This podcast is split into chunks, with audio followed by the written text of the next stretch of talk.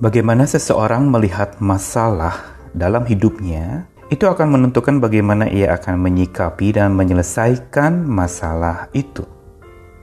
Bila ia memandang masalah sebagai sesuatu yang mengancam hidupnya, membatasi dirinya, maka ia akan merasa terancam, terbelenggu, terjerat, dan terbatasi. Tapi bila ia melihatnya sebagai sesuatu yang menajamkan hidupnya, membentuk dirinya, maka ia akan rela diasah, ditajamkan, dibentuk oleh masalah itu agar makin tajam, kuat, dan dewasa. Saya Nikolas Kurniawan menemani dalam sabdanya menyapa kita lagi hari ini dari Daniel 12 ayat 3 dan 10.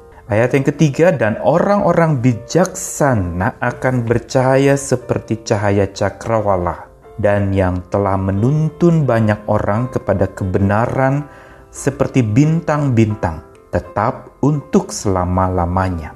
Ayat 10, banyak orang akan disucikan dan dimurnikan dan diuji, tetapi orang-orang fasik akan berlaku fasik. Tidak seorang pun dari orang fasik itu akan memahaminya, tetapi orang-orang bijaksanalah yang akan memahaminya.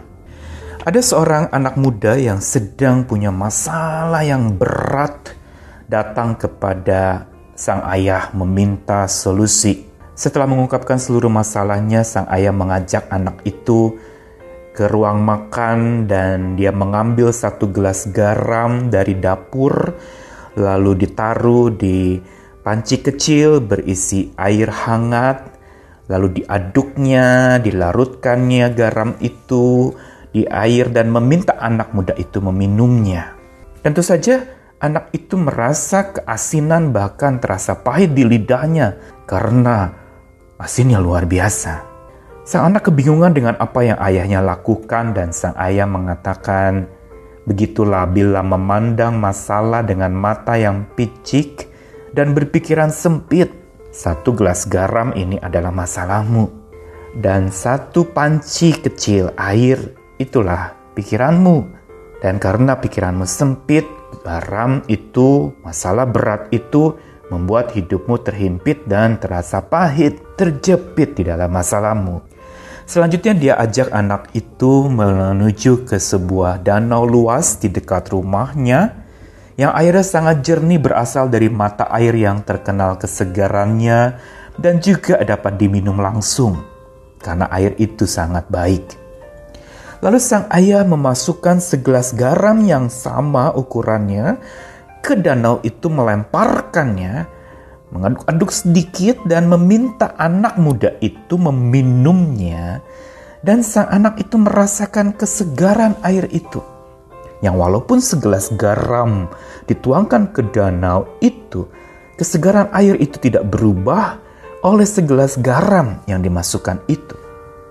Sang ayah lalu mengatakan begitulah bila memandang masalah dengan mata bijak, dan berpikiran luas, maka masalah itu akan membuat kita merasa segar, bebas, terlepas dari himpitan masalah itu.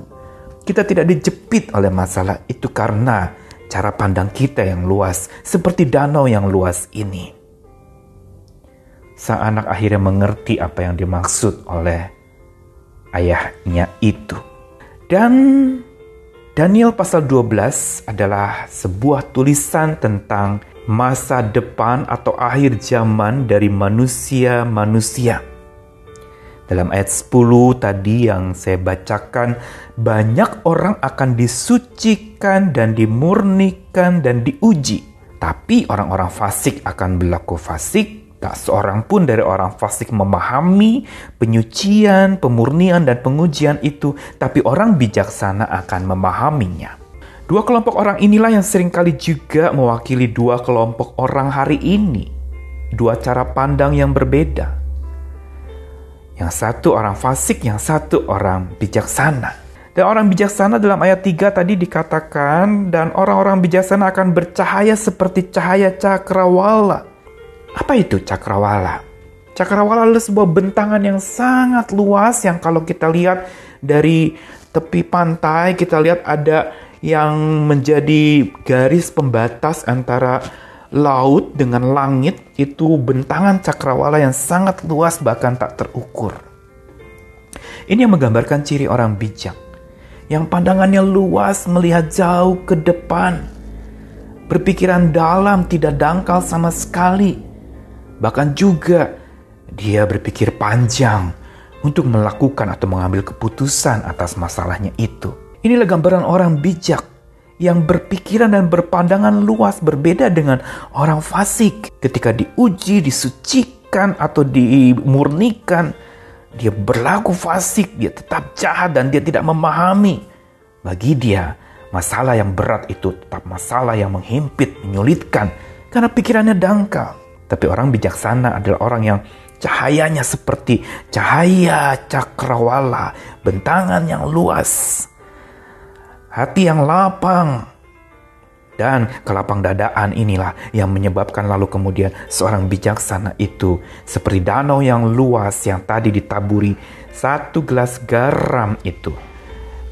Air itu akan tetap segar, air itu bahkan tetap dapat diminum dan tidak terpengaruh apa-apa oleh masalah yang berat itu yang diumpamakan segelas garam.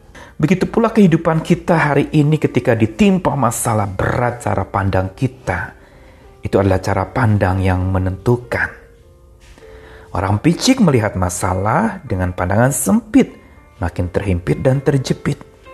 Tapi orang bijak melihat masalah dengan pandangan yang luas, yang lebar, berpikir panjang, berpikir dalam dan membuat dia makin terlepas dan terbebas dari masalahnya, bahkan memakai masalah itu sebagai aset yang berharga untuk dirinya terbentuk menjadi dewasa. Dan makin bahagia, bukan tanpa masalah, tapi bahagia karena justru lewat masalah dia menjadi terasah tajam, menjadi dewasa dibentuk kuat, dan menjadi tangguh menghadapi tantangan hidup.